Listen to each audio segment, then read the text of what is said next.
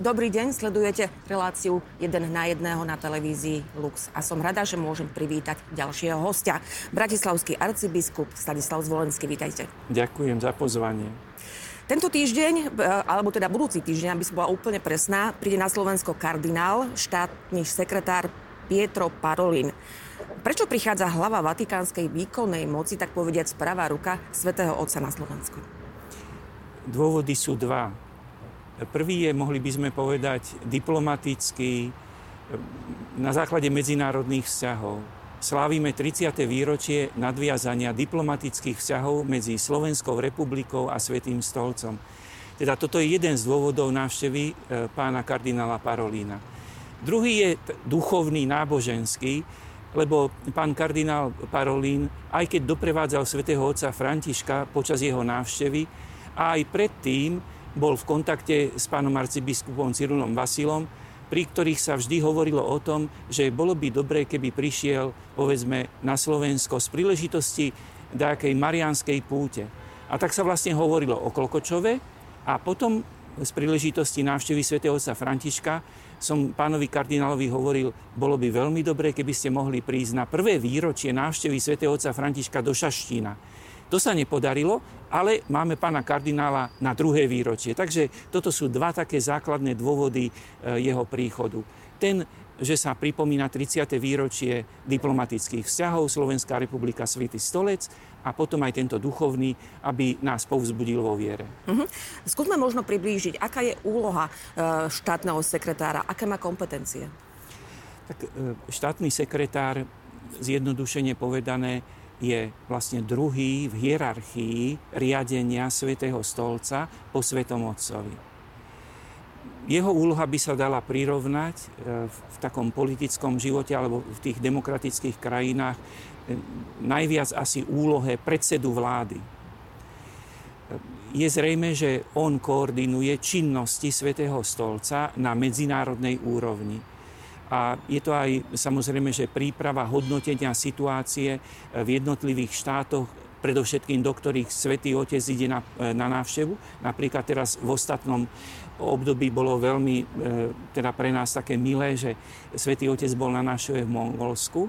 Ale zároveň je aj, môžeme tak povedať, takým koordinátorom činnosti aj tých ostatných svojich spolupracovníkov, ktorí na spôsob, povedzme, ministra zahraničných vecí má takých spolupracovníkov, ktorí kontaktujú jednotlivé štáty a treba zriešia vzájomné vzťahy Svätého stolca a jednotlivého štátu. Konkrétne na Slovensku, aby sme si to vedeli predstaviť, ten štátny tajomník je akoby takým garantom prípravy medzinárodných zmlúv, ktoré môžu byť podpísané medzi jednotlivými štátmi a Svätým stolcom.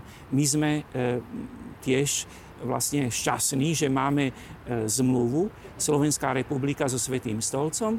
Máme základnú zmluvu, dve parciálne zmluvy. Sú ešte dve ďalšie parciálne zmluvy otvorené, ktoré by mali byť podpísané, uvidíme v budúcnosti, ale vždy pri týchto podpisoch aj tej základnej zmluvy, aj tých parciálnych, takým hlavným garantom alebo takým posledným, ktorý odobril texty za Svätý stolec, je štátny tajomník. Je za jeho oficiálnou návštevou na Slovensku aj niečo konkrétne v medzištátnych vzťahoch, alebo ten program organizuje KBS? Je aj iste niečo konkrétne aj v medzinárodných vzťahoch. Predovšetkým ide tu o, môžeme tak povedať, že nie je to nejaká zásadná otázka, ale zostáva stále otvorená otázka. Už niekoľko rokov sa na tom pracuje. Pracuje na tom Ministerstvo zahraničných vecí, aj štátny sekretariát, v spolupráci s nunciatúrou, aj s konferenciou biskupov Slovenska. Teda ide o tému uznávania titulov nadobudnutých štúdiom v Ríme na cirkevných univerzitách. Toto je, iste to nie je nejaká najdôležitejšia aj najťažšia otázka vo vzťahoch, ale toto je jedna z takých otázok, ktoré sa riešia na tej medzinárodnej úrovni. A samozrejme, že sú tam potom niektoré otázky, aj možno, môžeme povedať, takého zložitejšieho charakteru medzinárodných vzťahov, ale ktoré sa riešia aj istým diskrétnym spôsobom. Predovšetkým aj tie menšie štáty môžu byť veľmi účinnými pomocníkmi pri riešení z tých konfliktných situácií, takže je možné, že aj toto prichádza do úvahy, lebo isté, že aj Slovensko sa aj v minulosti ponúkalo možnosť stretnutia svätého Otca s patriarchom ortodoxnej cirkvi z Moskvy. Takže môžu byť aj takéto témy v reči, ale to môžem v tejto chvíli skôr len uvažovať nad tým, že je to možná téma. Konkrétne neviem o tom nič povedať. V každom prípade to, čo som spomenul ohľadom tej zmluvy o uznávaní titulov, to je otvorená otázka, reálna. Dobre, ak sme teda povedali, že prichádza sem aj v súvislosti s 30. výročím nadviazania diplomatických vzťahov Slovenska s Vatikánom, aké sú podľa vás dnes po tých 30 rokoch tieto vzťahy? Myslím, že tie vzťahy sú dobré, potvrdzujú to návštevy čelných predstaviteľov Slovenskej republiky. Či ide v tejto chvíli o pani prezidentku alebo predsedu vlády, ministra zahraničných vecí.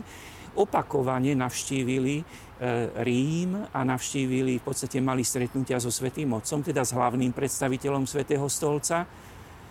Takže myslím, že tie vzťahy sú dobré. Nakoniec aj návšteva pána kardinála Parolína to potvrdzuje a povedal by som aj z hľadiska vnímania miestnej cirkvi, nevidíme nejaké zásadné ťažkosti vo vzťahu medzi Slovenskou republikou a Svätým stolcom. Počas jeho návštevy tu na Bratislavskom hrade bude odhalenie súsošia svätého Cyrila Metoda a Gorazda. Kedy bolo dohodnuté toto pozvanie a kto je organizátorom, teda konkrétne tohto bodu? Odhalenie súsošia svätých Cyrila, Metoda a Gorazda je v podstate organizované Národnou radou Slovenskej republiky, lebo súsošie je darované Konferenciou biskupov Slovenska Národnej rade Slovenskej republiky z toho dôvodu, keďže Národná rada je tá, ktorá vlastní alebo spravuje priestor Bratislavského hradu a predstavitelia Národnej rady, predseda Národnej rady súhlasil s tým, aby toto súsošie bolo umiestnené na čestnom mieste, teda v blízkosti Bratislavského hradu. Takže dá sa povedať, že to odhalenie je organizované Národnou radou Slovenskej republiky za spolúčasti Konferencie biskupov Slovenska. 15.9. je výročie 7 bolestnej Panny Márie. Tradične bude slávnostná omša v Šaštine, kde slúžil svätú omšu pred 2 rokmi aj pápež František. Bude tam aj štátny sekretár spolu s biskupmi?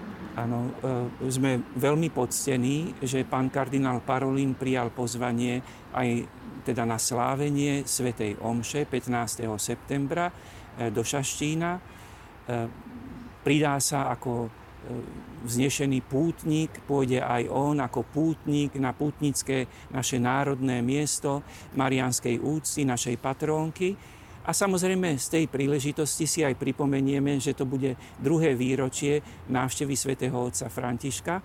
A zároveň aj máme v tomto období takú milú príležitosť pripomenúci 20. výročie návštevy svätého otca svätého Jána Pavla II. A zároveň aj blahorečenie otca biskupa Hopka a sestričky Zdenky Schelingovej, ktoré sa uskutočnilo 14. septembra, tak vlastne pred 20 rokmi. Takže budeme aj tú púť aj v Šaštíne chápať ako také uvedomenie si, že aj tí naši blahoslavení preto sa mohli stať blahoslavenými, lebo tiež nasledovali príklad viery sedembolesnej Panny Márie.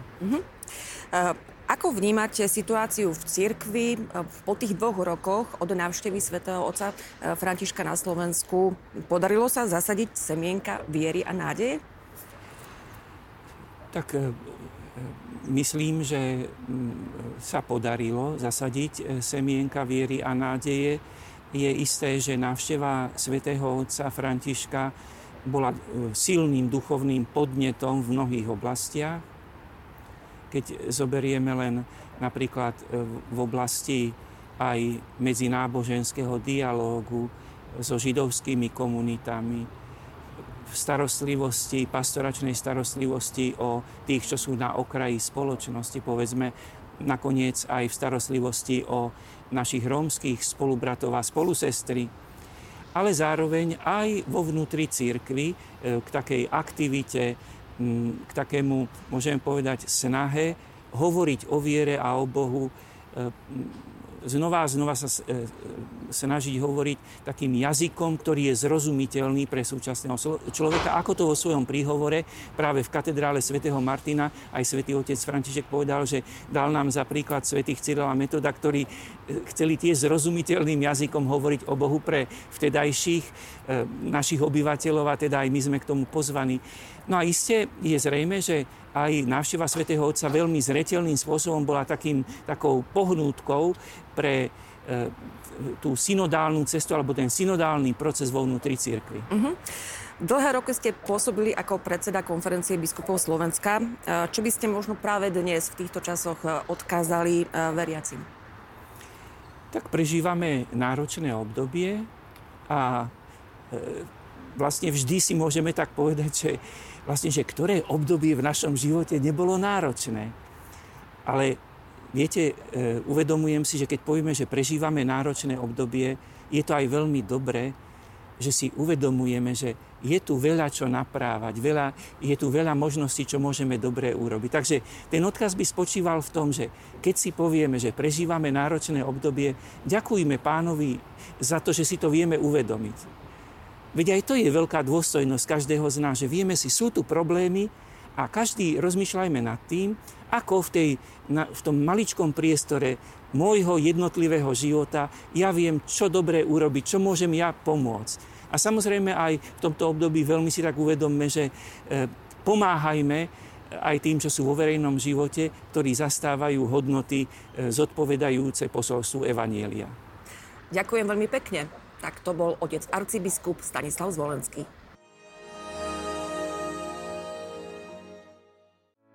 Vypočujte si aj ďalšie zaujímavé podcasty. TV Lux nájdete na 9 samostatných kanáloch, kde na vás čakajú relácie s pápežom Františkom, kázne, modlitby, prednášky, biblické podcasty, rozhovory, inšpiratívne epizódy na pár minút, svedectvá či podcasty určené pre deti.